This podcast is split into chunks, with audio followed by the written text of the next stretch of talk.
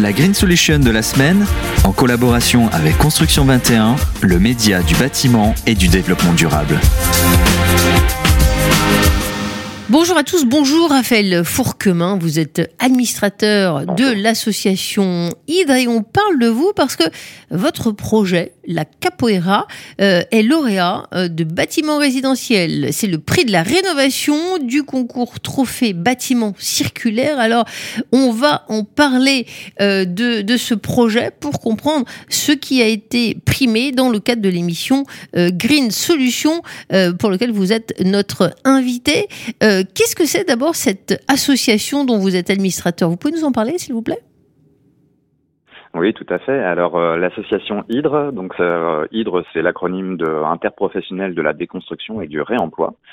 Et c'est une association dont l'objectif est de euh, structurer une filière locale euh, pour justement développer développer la déconstruction et le réemploi de, des matériaux du bâtiment à l'échelle, on va dire, de, des Pyrénées-Atlantiques et un peu plus largement du sud-ouest de la France.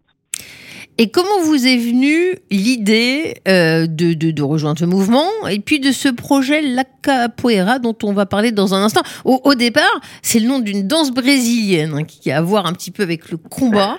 on va essayer de comprendre comment vous êtes venu euh, à utiliser ce, cette, cette syntaxe.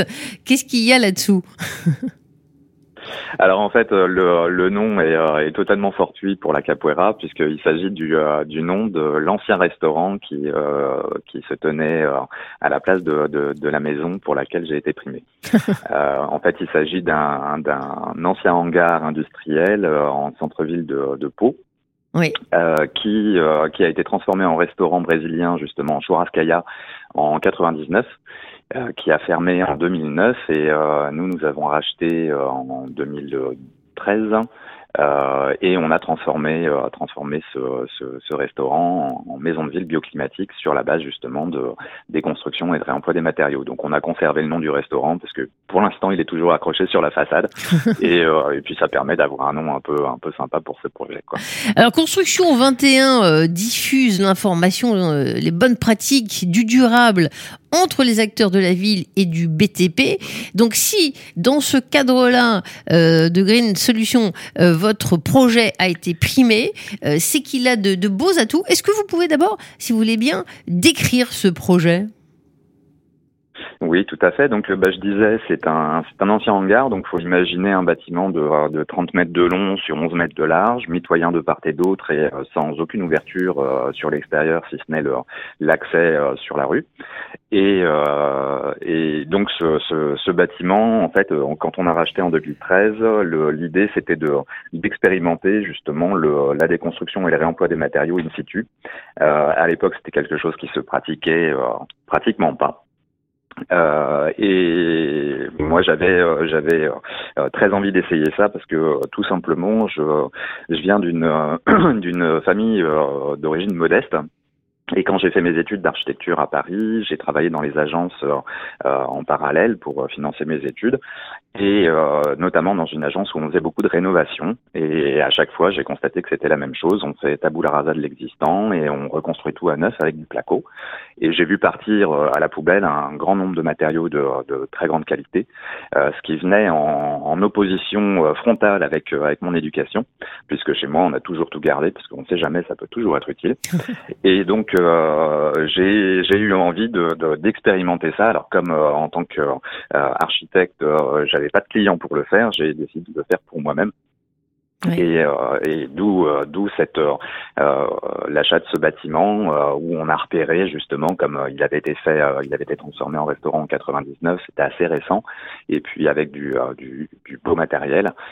donc on s'est dit que c'était un, un, lieu idéal pour pour tester la déconstruction et le réemploi des matériaux in situ. Et le résultat, c'est que bah, cette maison est faite à 80% avec les matériaux des matériaux de réemploi, la majorité provenant du site et une une autre partie provenant d'autres d'autres ressources comme euh, bah, comme le Bon Coin, comme Emmaüs, euh, comme ce genre d'endroit. Ouais. Et, euh, et puis bah complémenter bien sûr avec un petit peu de matériel neuf parce que parce qu'on peut pas tout faire non plus intégralement en réemploi. Enfin, en tout cas, c'est très compliqué sur certains matériaux, notamment l'isolation par exemple. Donc donc voilà. Donc c'est un chantier qui nous a pris qui nous a pris quatre ans. Ça a été assez long, dont six mois de, de pure déconstruction. Et, et puis et puis au cours de ces quatre ans, on a on a également organisé des, des, des visites pour pour montrer un petit peu le le, le chantier, parce que au-delà de de, la déconstruction et du réemploi. Il y a également euh, l'aspect bioclimatique de la maison qui est assez intéressant puisque euh, le, euh, elle est très contrainte du fait d'être en d'être en centre-ville mais une orientation qui est euh, qui est euh, très très très très bonne. On est euh, sud légèrement ouest à 20 degrés ouest et, et à côté de ça, il y a des systèmes de chauffage un système de chauffage écologique qui est qui était que que je souhaitais aussi diffuser un petit peu, à savoir le poêle roquette ou poêle dragon en français, qui est un poêle de masse à très haut rendement et autoconstructible très facilement avec très très peu de moyens.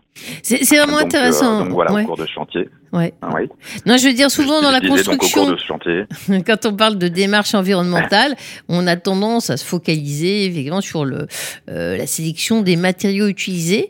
Et, ce qui est intéressant quand mm-hmm. on vous écoute et vous pouvez d'ailleurs euh, développer, euh, c'est que la démarche, démarche environnementale, elle, touche énormément de sujets bilan énergétique, impact carbone, santé, confort. Et puis vous nous parlerez du retour des usagers aussi, si vous voulez, si vous voulez bien. Oui, tout à fait. Le, euh, bah alors, le, euh, en effet, le, la, la, construction écologique, elle, elle est écologique uniquement si elle est euh, globale.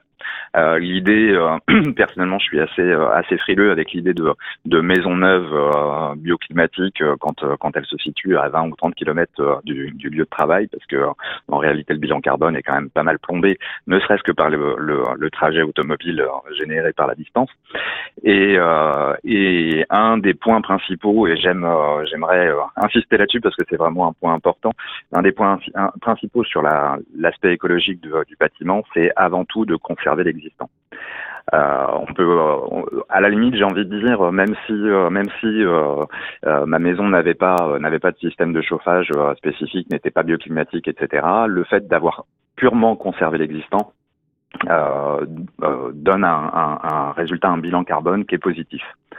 Et ça, c'est vraiment important parce qu'aujourd'hui, on a malheureusement encore trop tendance à démolir pour reconstruire, certes des bâtiments plus performants, Sauf qu'en réalité, le, le, le, le, bilan carbone reste reste négatif quand même, quoi. Le, notamment euh, quand on quand on commence à aller démolir de la grosse maçonnerie, des fondations, etc. Puisque euh, euh le, béton a un coût euh, un coût carbone très élevé et le sable est un, un matériau en voie de disparition très très très très très rapide. C'est la troisième ressource prévue à disparaître dans le monde après le pétrole et je ne sais plus si c'est le gaz ou quelque chose comme ça. Donc donc voilà, c'est des problématiques qui vont en fait bien bien au-delà de, du, du, du, choix des matériaux puisque euh, ça, ça concerne euh, voilà ça concerne tous ces aspects-là. Et également euh, bah, l'aspect local. Ce qui est ce qui est très important avec la déconstruction et le réemploi puisque ça c'est quelque chose qui ça va de pair disons.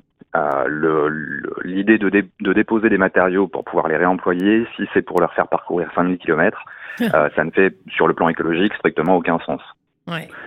Donc voilà, c'est certains éléments qui, euh, qui, sont, qui sont assez importants.